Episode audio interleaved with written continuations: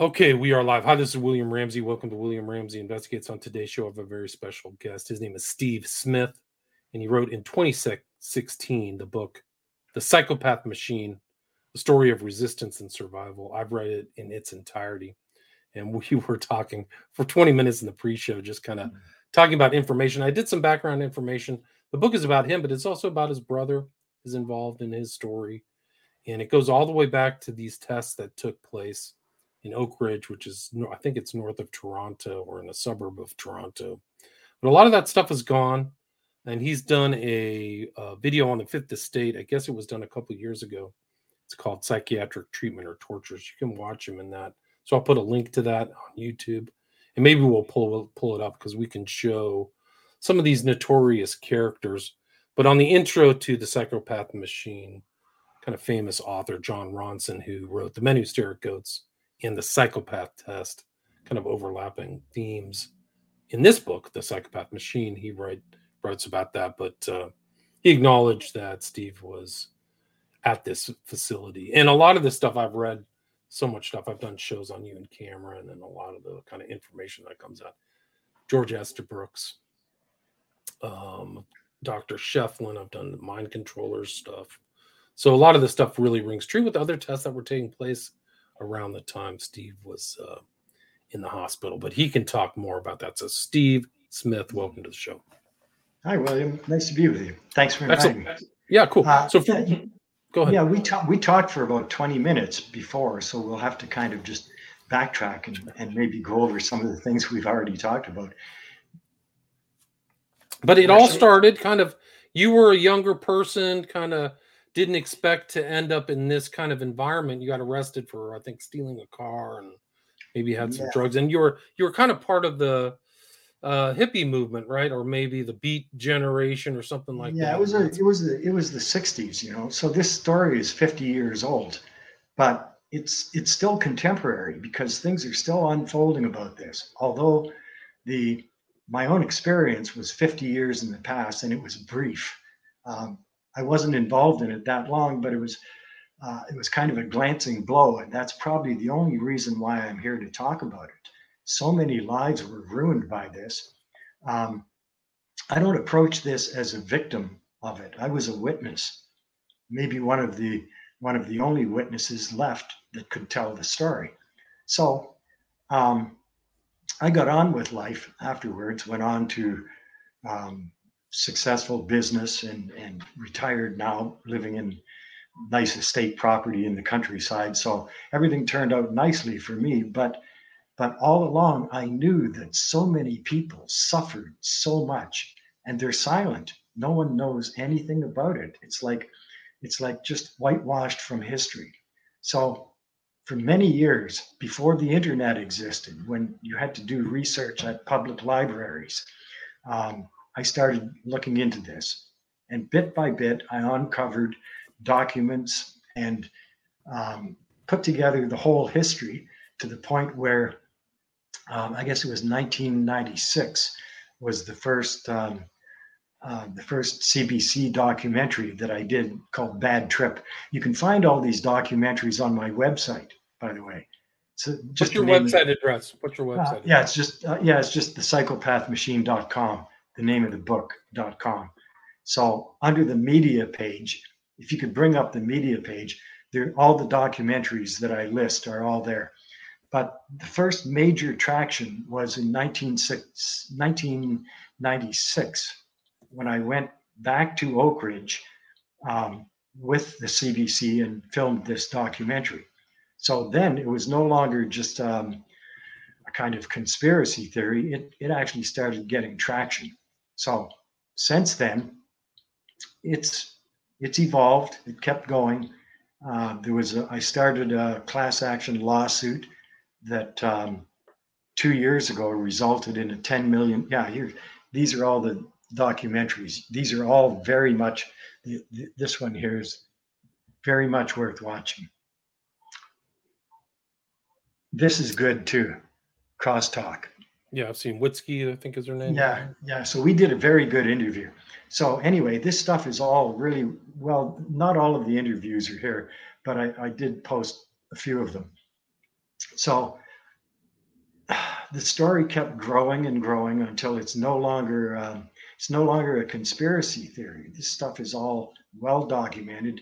They were doing atrocities to people all over, not just in in uh, Canada, not just in the U.S. This is like everywhere. The I guess the best people that you can, or the easiest people that you can experiment on, are um, people in mental hospitals. As soon as you're declared insane or mentally unfit or whatever, you just lose everything. Nobody cares. Suddenly you're just zeroed out. Maybe fa- family might care if you have family, but I don't know. It's a, it's a strange group of people, very open for experimenting on, as the history of psychiatry will tell anybody. Um, they used to give people lobotomies. Do you know there was? I may digress, but there was a um, there was a doctor. His name was Freeman. I forget his first name, but he performed over a thousand lobotomies. He had a bus that he would that was outfitted into a clinic that he would drive around neighborhoods in the 50s, 40s, and 50s, performing lobotomies on housewives. You can look this up. It's wow, all wow, that's crazy. Walter yeah. Jackson Freeman. Yeah, that's him there. So yeah, uh, if you look over that page some other place, I will show you Dr. Boyd, who is the director of Oak Ridge. He threatened me with a lobotomy. Wow. He actually showed me a freaking ice pick. He did. So these kind of people, they're all over the place. They're uh, they're not hard to find, and but just now because maybe because of um, a number of things. One being the access to information that we have now that we had never had before. It was so difficult to find this stuff. You had to go to libraries and know what to look for. But now through internet research, we can find all of this. And all of this has been put together. We know that these doctors through throughout North America have been doing this for decades. I know from personal experience. And thankfully survived it. And now I'm putting this together. Now there's more to come. Um, it's a little premature yet, but here is the first place that that you've heard this announced, William. Uh, just four days ago, five days ago, I signed a, a movie deal for the oh, book. Wow. Cool. Yeah. Congrats. Yeah. Thanks. So it's uh, now I know how these things work, and a lot of movie, more movie options never get made than do get made. So, you know, I I don't get too optimistic about this, but it's in the process. There's a good good um, producer. There's a good screenwriter um, with accomplishments already that wants to do this. So great deals made. We'll see. Congrats. That's awesome. I look forward to it. It would be something I'd be interested in in definitely watching. Like, oh, me too. Yeah, I haven't I haven't seen yeah. your uh C uh CBC documentaries yet. But like you, I mean this goes way back. 19 you're fairly young, 18 years old, right? Yeah, I was 18. Yeah. Can you yeah, talk about how maybe just lead, lead people through the process. It's unbelievable. 1957. So we're at the height of the Cold 68. War. So, so you were there in 68. Yeah, 68. Okay. Yeah. So it's I know that, that, but that's long enough. That's 55 years ago. Right. So this these treatments happened in 68. Okay. So I got the dates wrong. So you were born in 1950. Is that right? No, I was four. Uh, four I shouldn't give out my birth date and name. Okay, sorry, don't, don't. yeah, don't. I don't but, want to know. But I'm old. I'm an old. You're 18 when it happened. So yeah. But you, like I said earlier, you stole a car. You had two tabs of LSD, fairly common at that time, right? And that's for some reason instead of taking you to jail, they took you to a psych hospital, right? Yeah, it was a it was a, a cascading series of events that led to it. But what's more important, I mean, so there's, you know, a lot of young kids my age did a lot of dumb things. That wasn't particularly unusual. Um, but what's important about all that was it wasn't just a random event. event. They were looking for people like me. They were fishing.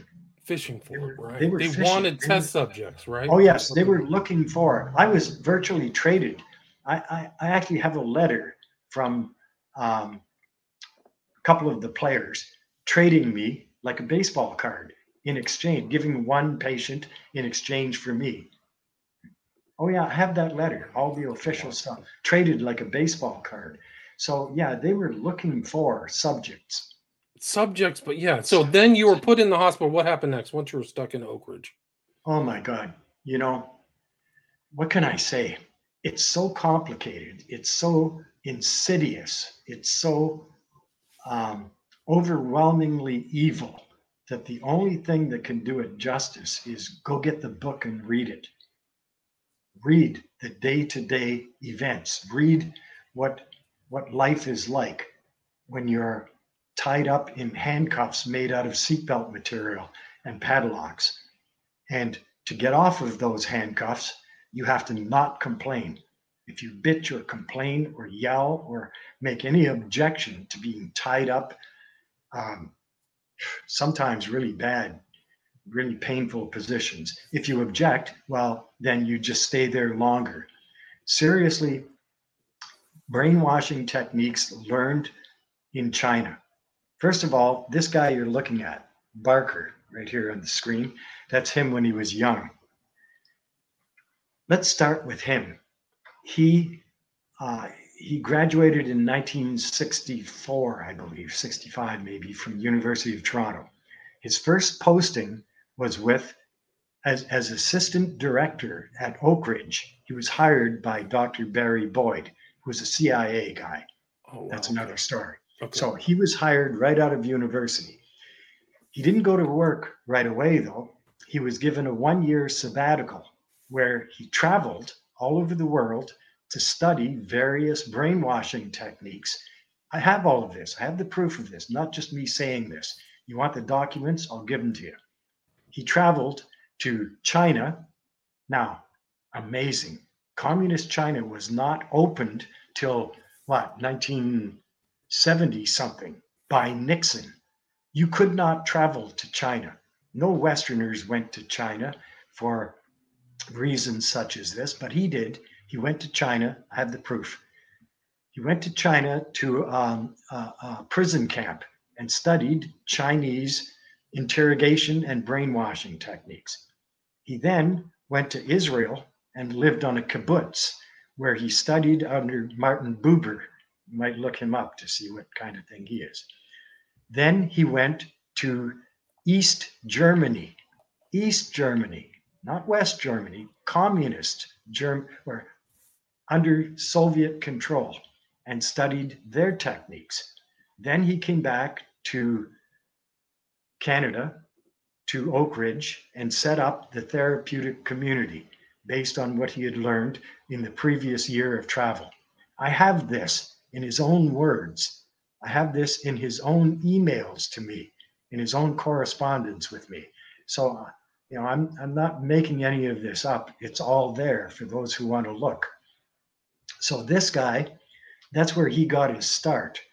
So, from that, you can you can kind of extrapolate what kind of programs might have taken place. Right. And he flat out said that he learned his stuff in communist China and that's what yeah. he was doing, right? I mean, that's what he was doing. What's also strange is like you were under underwent all these experiments and things like that, but you were in there with some very devious characters like Oh yeah.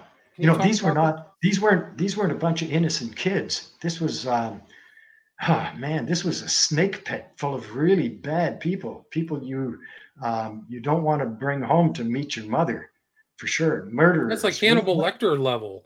Hannibal oh yeah, Hannibal. Peter Woodcock. Bring up Peter Woodcock. Type in Peter Woodcock and look at him. He murdered four kids, four children. Um, I was handcuffed to that guy a lot. They let him out after he was in there for 40 years. Yeah, this guy. He was in there for 40 years. They let him out once on a day pass and he killed again. Right. Hannibal like, Lecter. Right. Incredible. Yeah. He doesn't look like Hannibal Lecter, but man, he was a mass. He, he was a serial killer of children. I was handcuffed to this guy a lot. And he said that that this is the ones he got caught for, right? Like he might have killed even more. I think. Well, I I have I have it from him that he killed one more. There's one more than the four listed. But I'm not sure if that was just bragging. People like that brag about how many they murdered, you know. Um, he might have been making it up because I personally think that the kind of person he is, if he had killed five, he would have admitted it. He would have claimed responsibility. He sees it as a as glory, as a anyway. When you watch the videos, um, the first one's called Bad Trip. This was the first one I did with CBC. When you watch that video, um, yeah, there's two versions of it. The best one is the one that says you got to that Age that- restricted. That's Yeah, that's the best one. Okay. So Bad trip. Gotcha. yeah, when you watch this video, um, you will see Peter Woodcock. He's I meet with him again after. Oh after wow. well, I meet Wow. with him when we go back to do this documentary. We meet, and he walks in. There's all these guards standing right behind him, ready to pounce on him, and huh, it was difficult for me to do that meeting because, first of all, I'm on the CBC's dime. They're making this documentary, and this is a big deal. So I didn't really know how I should behave. I wanted to jump across the table and punch his lights out. You know, I really just want, I wanted to just trash this guy. He's as evil as can be. But I had to be nice. I had to play. Well, you watch the interview and you'll see. All I can say is how, imagine how uncomfortable I was in there after then. That, that would have been 45 years later. Right, and there was the other guy. Was it Hoffman? I forgot what his name too. Uh, had, like- Victor Victor Hoffman, yeah, Victor Hoffman. He killed he killed an entire family, seven people in Saskatchewan back in the early '60s. Killed the whole family, shot them all with a 22.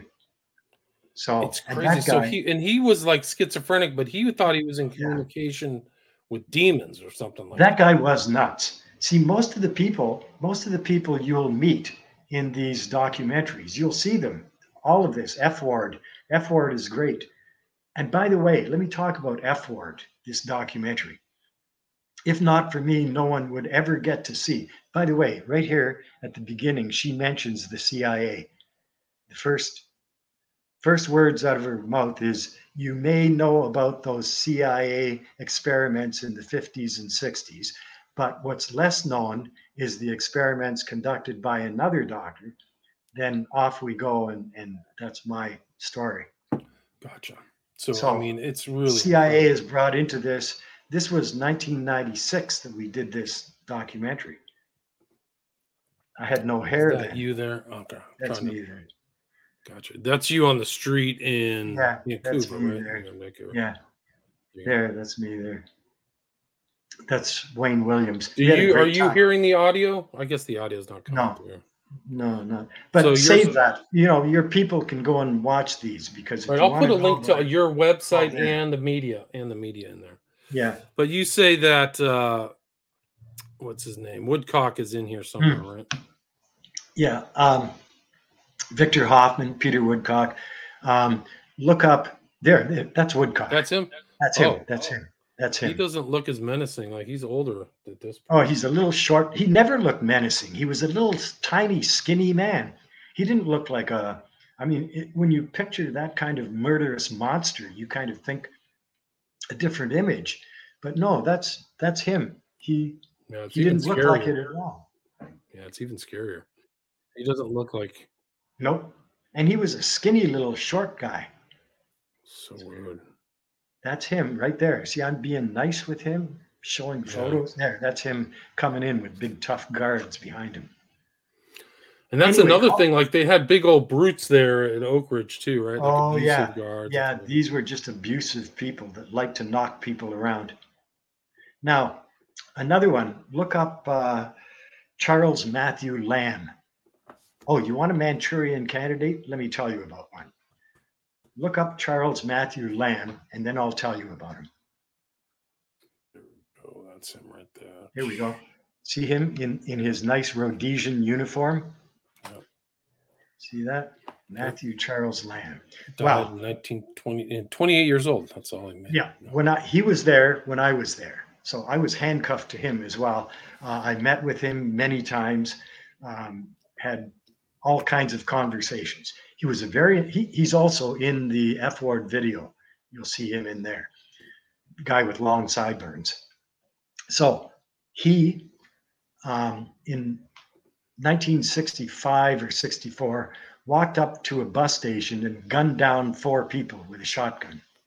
So he was sentenced to hang.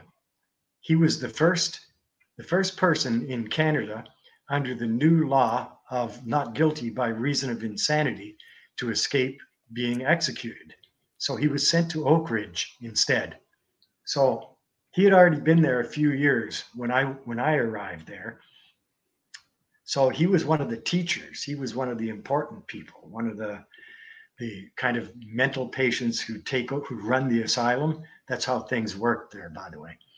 So Right. he was one of Dr. Barker's favorite patients. This guy got more LSD than anybody in clinical history, as I heard at the time. Just lots of acid and lots of intense stuff with Barker. So in 1972, I, my dates may not be quite right, but in 72, he was released to Barker to work with Barker on his farm. He went to work with him digging fence posts, living on his farm with his wife and children. This guy's a psycho murderer under a lieutenant governor's warrant, right? So he works on the farm. Then he decides that he wants to join the military. So, with Barker's assistance and his, his grandmother's Israeli bonds, which turns out to be a lie, but that's another story, Matt Lamb went to Israel, where he joined the IDF and fought in the Yom Kippur War. Israel denies that. They said he hitchhiked to the front line but was rejected. Bullshit. He went, I know it because I got I got it right from Barker. He went to Israel, joined the IDF, fought in the Yom Kippur War, came back to Canada, disillusioned with the Israeli military, went back to Barker's farm, then went to Rhodesia, the only place where a war was going on, which that's Barker's own words.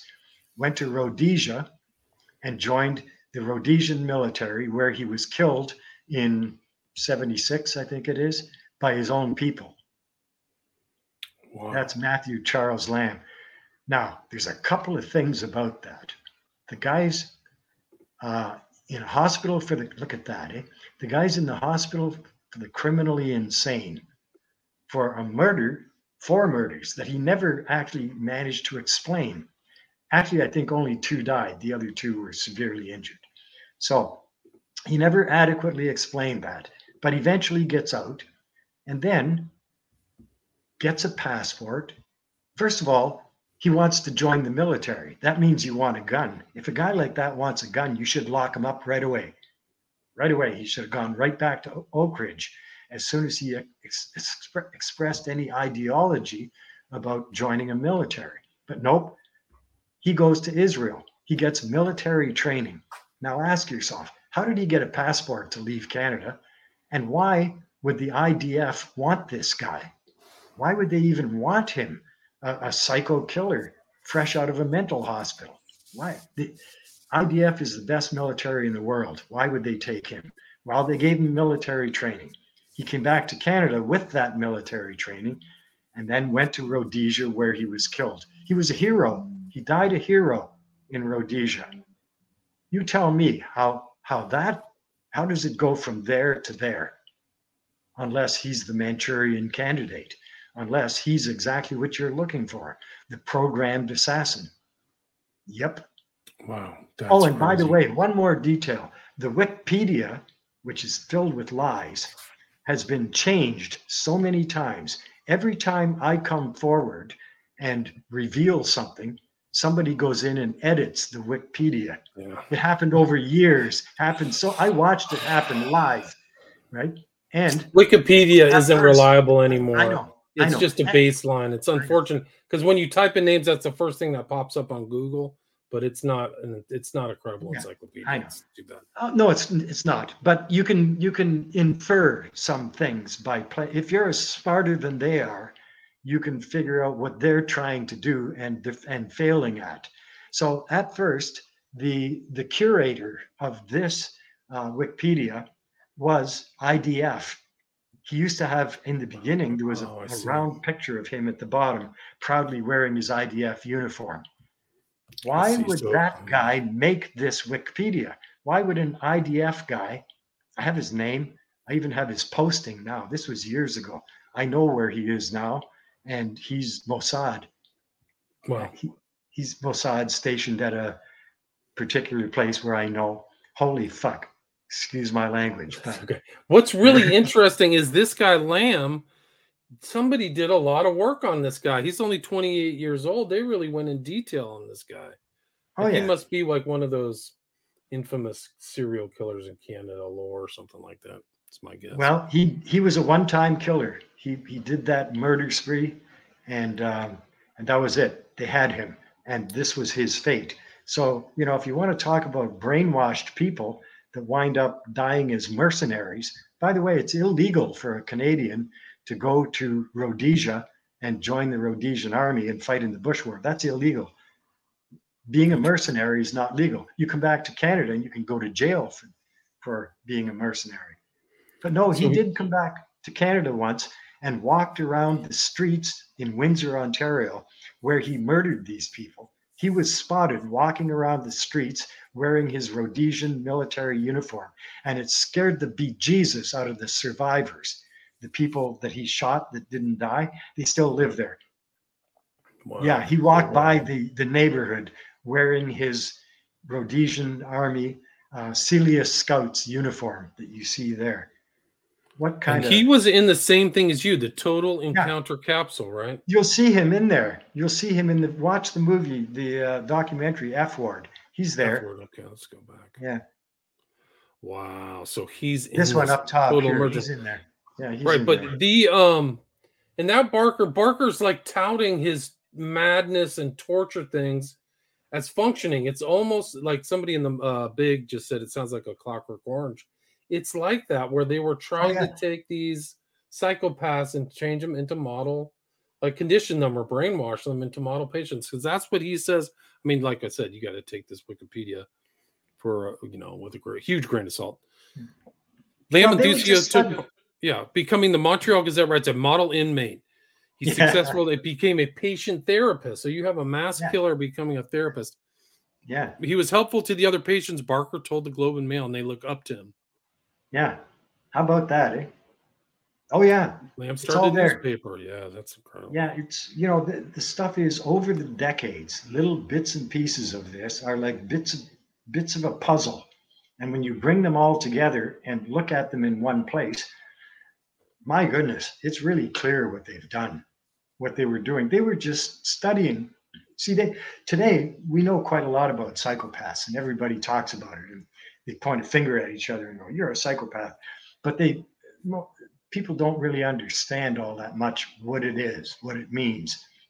It's not a mental illness at all. First of all, it's not even in the uh, uh, what's it called, the DMV, uh, The diagnostic statistical- DSM or whatever. Yeah. DSM. yeah, it's not even in there. It is not considered a mental illness. The same as homosexuality is not in there. It's not a mental illness. Gender dysphoria is, that's a mental illness, but psychopathy is not because it's not a mental illness. It's just, it's a character type. We used to just call them pricks, bad guys, you know, like mean people Mean people. But- yeah. yeah, they're people that don't have empathy. They don't have, um, they, they do not connect with humanity. They don't, they don't possess a conscience. It's a, it's an environmental adaptation. And frankly, these kinds of people have a big advantage in the society we live in, world we live in. They have an advantage. They can often become really successful by stepping on people and Right. you'll They find say- stock- They stock say the heads of like CEOs of major corporations are almost all psychopaths or sociopaths. Oh yeah, you kind of. By the way, there's the, the the definition of psychopath and sociopath is a made up.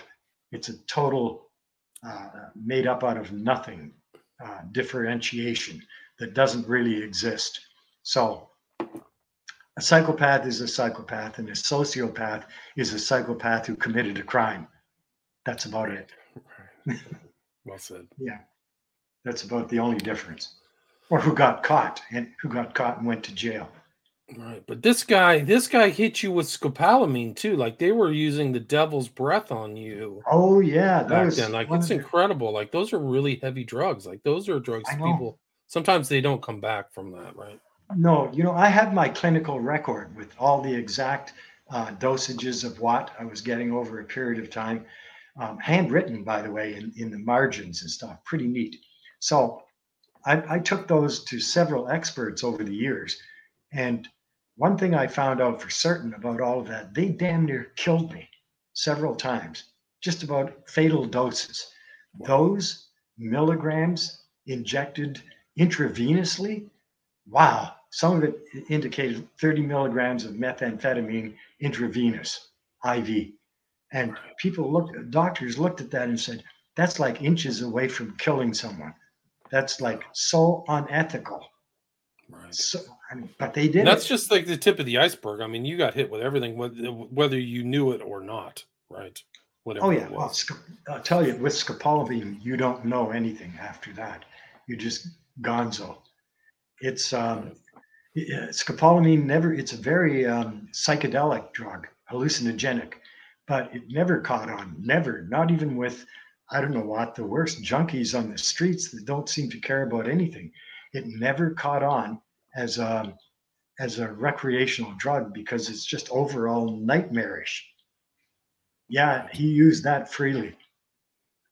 And they they give you speed to try to like I mean it's almost very consistent with what was going on in the US where they were deliberately giving speed to people to make them more irritable and more violent. Like that oh, was course. known back then. Well, I mean, I mean that was part of the whole introduction of crack cocaine into South uh, into Los Angeles was to make people more violent. It just does. They thrive off violence. Oh, yeah, it's like unbelievable. So we can get into some political thinking about this because, after all, all of this it, politics is behind it. It's right. meant to serve a purpose. So it's like a psycho civilized society. So a lot of these drugs are to psychologically adjust you for whatever you know the political people want, right? So it's it there's a political end to it, oh, right? Oh yeah. You, well, you, yeah. you can take that anywhere, even fluoride. You know, it's pretty clear that fluoride is like it shouldn't be there. It's not good for your brain. People right. know that, but you know, governments insist on putting that in water. Uh, just the whole idea of putting anything in water is abhorrent. Right. Do, you right. can't put no. stuff in water telling me that it's this or it's that. I don't care what you say. Don't put anything in the water. Right. Just and it's it's just how sinister people like Barker are. They're willing to poison people for whatever ends they are, and then lie to them about gaslight yeah, them and lie. Well, well, psychopaths aren't they? Because right. they're after something. They want a goal. They have something in mind. So they'll do whatever. Uh, and it's not only them, it's the peers that surround them because they get constantly reinforced by the people surrounding them. Nobody says, it's terrible, you can't do that. Nobody ever challenges them. They just, right. they, people follow them around with clipboards, studying them, and make them feel even more important. That's how you make a psychopath like Dr. Barker so powerful by so many people adoring him. People came from all over the world to study this program, you know. He was he's a in, success. Look what he did with Lamb. Yeah. Oh my God. Yeah. he would bring amazing. people in from uh, BBC in England and they would come in and study. Oh, speaking of England, there's good evidence. Now, straight up front, I'll tell you the difference between things that I can prove with documents and the things that I really suspect with good information, but it's speculation. Um, Jimmy Savile visited Oak Ridge more than once. Wow, that's incredible. Yeah. Well, he was in and out of hospitals in the UK, so it wouldn't be surprising. Why Yeah. do you think that they wanted him to go to Oak Ridge? Well, no, he wanted to go to Oak Ridge. Well, He why do you- there. Okay, why would you think he went wanted to go to Oak Ridge? speculating. He's a molester. That's what he does. He molests helpless people. I suppose he goes off. Ah, here, let me give you something that may be. Look this up. Do a Google search. Look up Jimmy Savile and Margaret Thatcher and go to fo- images, and I'll show you something that will explain it very clearly. But there's a picture of them together, right? Yes, there is. And I'll show you an exact, I'll show, I'll explain to you what's in their hands, what they're showing people. Okay, is this the picture you're looking for? Uh, no, there's a picture of them with a check. That might be one. He has like two might- checks. Yeah, but there's a, better on picture. it. Let's see. there's a better picture than that Okay, available. Let's see if I can find it. Uh, You try Google again. Google Images usually comes up with it first. I wish I could do it here and send it to you, but it usually comes up first. And they were friends. I mean, they're known friends. Oh, yeah. Yeah, well, there's more to it than friends. Checks. Let's see if I can. Let's see if that pops up. Uh, okay. Uh, okay. Is this the one you're looking for? Let's see. You're holding up it? a big check. Here we go. Here, you see that one right there? The one that NSPCC. See Yes. that? National Society for the Prevention of Cruelty to Children. Remember that. National Society for the Prevention of Cruelty to Children. This is a check. You know about him. Now, Dr. Barker founded and operates a branch of this in Midland, Ontario, called the Canadian Society for the Prevention of Cruelty to Children. Wow.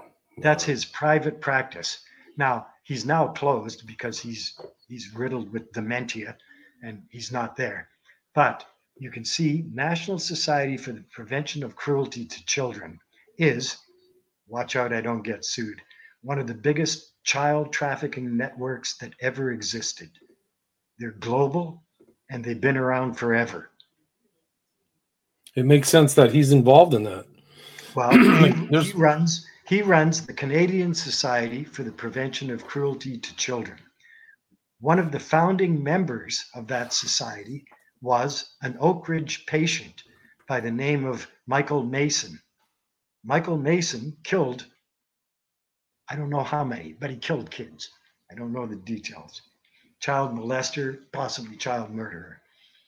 Michael Mason was one of the f- co-founding members with Dr. Barker of the Canadian Society for the Prevention of Cruelty to Children. He's listed on the founding members. You have to go to the Wayback Machine because I think they've kind of scrubbed a lot of this, but I have it printed and saved. I even have a poem written by Michael Mason about how easy it is to crush a child's skull. Yeah, and he's Super the disturbing. I know. I, I know. I tell you, I got I got bad information. I got stuff that'll boggle the mind. So I have to be fearless about this because the Canadian government doesn't like me. Well, I believe I believe it. I think would much rather have all this covered up and all that. Stuff. First of all, I cost them $10 million in a lawsuit. Done deal. The Supreme Court won't hear the appeal, and the money has been distributed to the litigants. So there's $10 million, and who knows how much in legal fees over 20 years that they defended and deflected from the case that I brought. I cost them a lot of money. Secondly, I know this. I have the documents that prove that when when these experiments were being conducted and the LSD was being dispensed, it was coming from the Trudeau senior government, that is, presumed father of Justin Trudeau. It was his hmm. government at the time that was involved, that probably participated in yet unknown ways. So this isn't a provincial matter. If it was the US, it would be a state matter. No, this is a federal matter, and that's a whole level different. So Right. I've got the stuff. I have this stuff that proves federal crimes, federal, uh, if, if not crimes, at least certainly misdeeds. I don't know how long the statute of limitations are on some of this, but I don't think it expires on uh, international crimes, on conspiracies. I don't think there's no statute of limitations. So, on the I'm ten serious, million, I'm not making it up.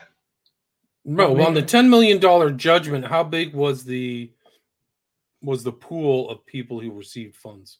28, So twenty eight split out. 28.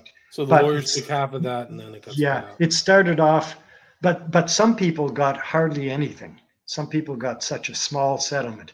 Here's the thing.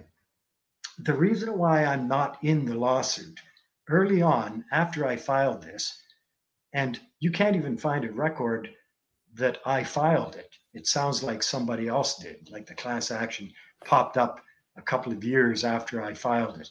But I can prove I did because I had the statement of claim from years before and the settlement that ultimately they gave me out of court, um, causing me to back out of it. But they essentially backed me into a corner and forced me to back out of this lawsuit because two reasons I'm speculating. First of all, I could not demonstrate damages.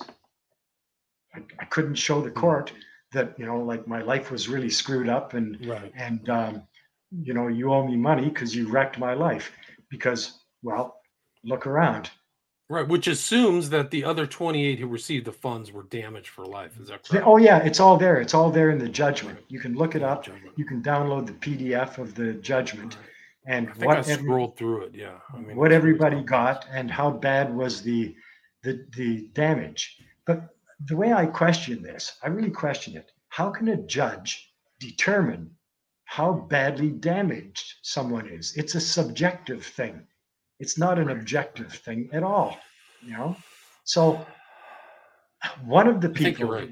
one of the people who got the biggest settlement is now a woman Hmm. Huh? Transsexual man, transsexual. Yeah. Yeah. transsexual. But the way they present this in any place that you read, if you if you casually read about the settlement, you'll think your assumption will be that there were women in Oak Ridge. No, no, this guy was a man when that happened. But they but they skip over that. They very subtly give the impression, oh, there must have been women in Oak Ridge too.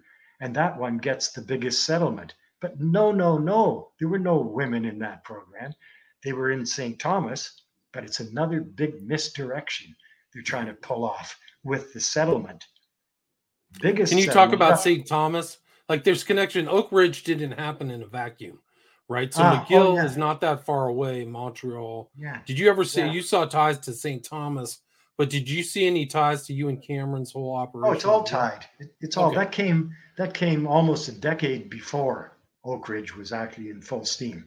So um, yeah, Ewen Cameron stuff was is clearly documented what he did. Canadians won a CIA lawsuit over that some decades ago. But Yeah, but what, what I'm asking is there a connection between McGill and Oak Ridge? Did those Well, guys know course. each other? Okay. Well, of course they do. They all know each other. There's a, it's all connected. It's not like any of this is all done in a vacuum or independent uh, researchers doing their own crazy stuff in a in their own private laboratories. Of course, it's all connected. These people are all studying the same kind of things. They're studying the human mind. They're studying behavior. They're studying how to alter behavior and they always cover it up under a disguise of being therapeutic or good for the victim. None of it was ever good for the victim, not any of them. So yeah, it's all connected just by nature of of of its existence. Right, of course. I mean, of course, the themes are the same. I'm just wondering if there's personal connection, like Well, they're yeah, there comparing is. notes and things like Well, that, um, or evidence of that, I should say. they know each other. I don't know what what evidence, photographic. I could probably I don't know. I mean, look- it's. I mean, if it's not there, it's not there.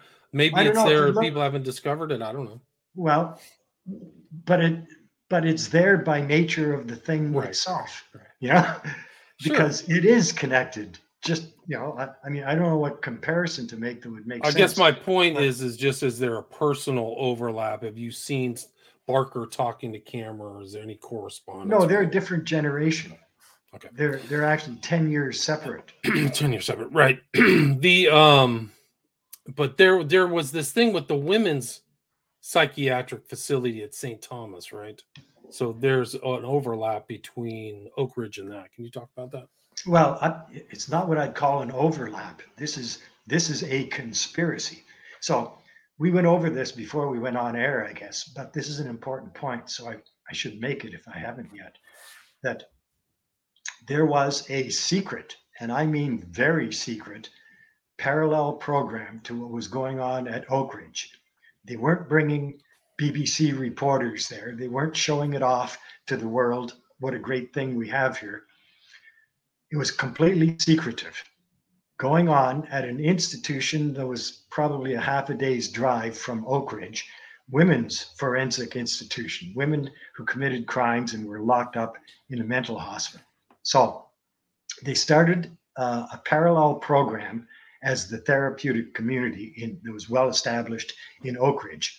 They sent four men who were teachers. You read about Matt Lamb, he was described as a teacher? Patient teacher. So they sent four men from Oak Ridge postgraduates to St. Thomas St. Thomas Women's Ward to set up the program using seat belts to tie them up, using all kinds of um, physical and mental torture techniques learned in the therapeutic programs in in Oak Ridge. So they were sent to this locked women's ward, and here were here's where it gets real weird. All four of those men were convicted violent rapists. Wow. All four of them, not one, not three, all four were carefully chosen. I know their names. I have their names. I know who they are. One of them is the reason why I have all of these documents. He's dead. He died. His widow gave me these documents that he had. Isn't this one That's of the guys him. right here yeah That's him right there. God damn, what a coin. That's the guy right there. He was one of the four that was sent to St. Thomas to set up the program. There was a pregnancy, at least one that I know, and a forced adoption and a forced extradition. I have all the documents. I even have birth certificates and adoption papers from this stuff. So, this was the result of rape in a locked women's ward. Now, in 20 years of litigation, 20 years, the Oak Ridge case went on, was in the courts constantly for 20 years, actually more than 20 years. That never came up, not once. No one mentioned St. Thomas. St. Thomas was completely scrubbed from any mention at all in court.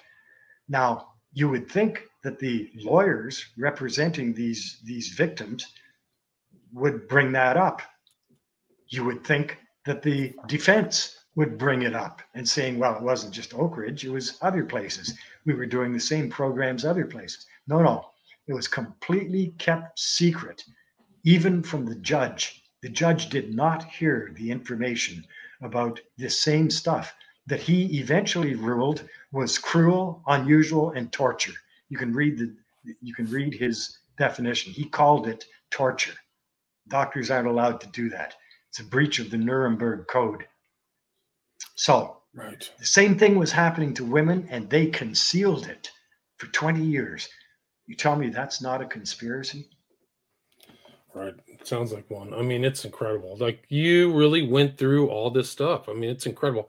And you had kind of your brother too had some interesting connections. He was he went by Steve Hislop. and, yeah, he uh, stole my name. he literally stole my name. He did. That's a whole other family story. But Right, and we kind of were going through it. It was interesting because I was researching your brother. We were talking about this in the pre-show, but he was in one. He was uh, homosexual, and he was in one of these early homosexual magazine gazettes or whatever. Let me see if I can pull this up. But he's in there with an article right next to a guy who I'd just been researching. His name is Ray Broshears, who was David Ferrie's roommate in New Orleans, and I think he was in David Ferrie's uh, will, if I remember correctly. But there it is. It's uh, Enter the Magical World of Hypnosis with hypnotist Steve Hislop. And you said his mentor, Ira McGee, was CIA connected. Is that oh, correct? Oh, yeah. Yeah, totally. He was the CIA guy in the in the San Francisco gay community. Um, yeah, he's an interesting guy. You you should look him up. You'll I'll have. I, I, was doing a little bit of research, like we were talking the pre-shows. You know, I've done research on some of these other CA doctors, so finding another one would be really something else. It seems like a lot of them. Yeah, no, he wasn't a doctor. He was a hypnotist. He was hypnotist. a stage. Wow. He was a stage hypnotist. He had no medical anything. Just like my wow. brother had no medical t- training. It's like a. It's a kind of dangerous thing to do. But back in the '70s and early '80s, it was. Um, it was a common entertainment thing you know, like I, when my brother, it's in the book. When my brother came back to Canada and I found out that he wasn't dead after 10 years. For 10 years, I thought he was dead. He just wow. disappeared. But yeah, he was off on a total different track in San Francisco or and Los Angeles. I guess it was Los Angeles. Yeah, Los Angeles, Hollywood, uh, Laurel Canyon. So right. he was on a totally different track in life than me, but paralleled it's it's almost like we were both targeted. People have pointed that out that from our early days in Sault Ste. Marie, when we were just kids, uh, single mother, that we were targeted, both in our own different ways. Because it's just odd that we both wind up in some kind of probably CIA sponsored program of research mm-hmm. trying to alter things. And you kind of feel like you were monitored even getting out of the system, right? I mean, even getting Oh yeah. And, and again, like I said, it's about documents. You can't just say something. You can't just say, "Ooh, they're following me. They're watching." I'm a TI. Can't just say that. Yeah, I can't just say that because if I do, then you know I'm just paranoid. I understand that, but I have a document dated 1980, a government document inquiring about my whereabouts to several locations.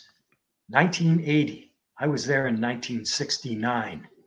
This document that I got through Freedom of Information, looking for me in 1980.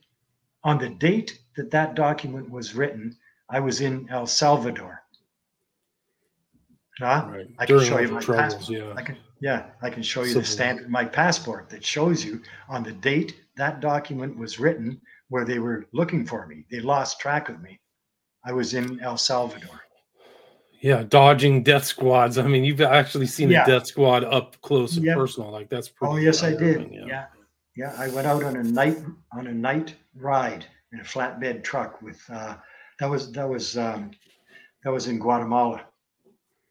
Right. You've yeah. had a pretty See, interesting life. Lost, a lot of travels. Yeah. a lot they travels. lost track of me when I escaped Guatemala. They were tracking me in Guatemala. There's no doubt about it. All that uh, uh, Pedro and uh, how I was, it's in the book, how I was introduced to him, how all that came about. Um, there's no question they were tracking me, but that's just my words. But I have a letter saying they were tracking me. Yeah. Right. Steve, we are we're at the 53 minute mark. I got to wrap this up. What uh, is there anything you'd like to add, or what else can people find in the book? And then where's the best place to get the book? Wow, you know, um, it would be nice you can buy it on Amazon or any of the booksellers, but I really hate those people. They're just, you know, I don't like the way they do business. But you can, you can get the ebook and all that. But if you buy it on Etsy, you know, Etsy, mm-hmm. E T S Y, just look it up on Etsy. Then I can sign it for you. Then, because I have boxes of them here, I can sell them myself instead of going through Amazon. It's nicer to do that if you want, or you can get the ebook and they can Amazon. can they purchase it through your website? Um, you can. There's a button right on the front page of my website. Click there, and that'll take you to the Etsy that's site. A, oh, so that's how you get to the Etsy site, and you can yeah. see all of those videos that you've been in, documentaries you've been in, on the yeah. media page. And is that right. the p- best place to reach out and contact you? Is through your website? Uh, yeah, there's a contact button there as well, and I tr- I answer everything, even you know people that that sound really off the wall crazy that have, you know, they're like, whatever, CIA. I try to answer everything because damn, I remember how it was when people thought the same about me. Yeah, no, you have So- an unbelievable story. You were basically like a pincushion for these guys, like incredible. Anthro anthropomorphine or whatever they were hitting you with, like Oh yeah, yeah. that's total abuse. Yeah, It just that's makes you sick. torture. All it does is make you sick. It's a sickening drug. It makes you feel Mm. awful.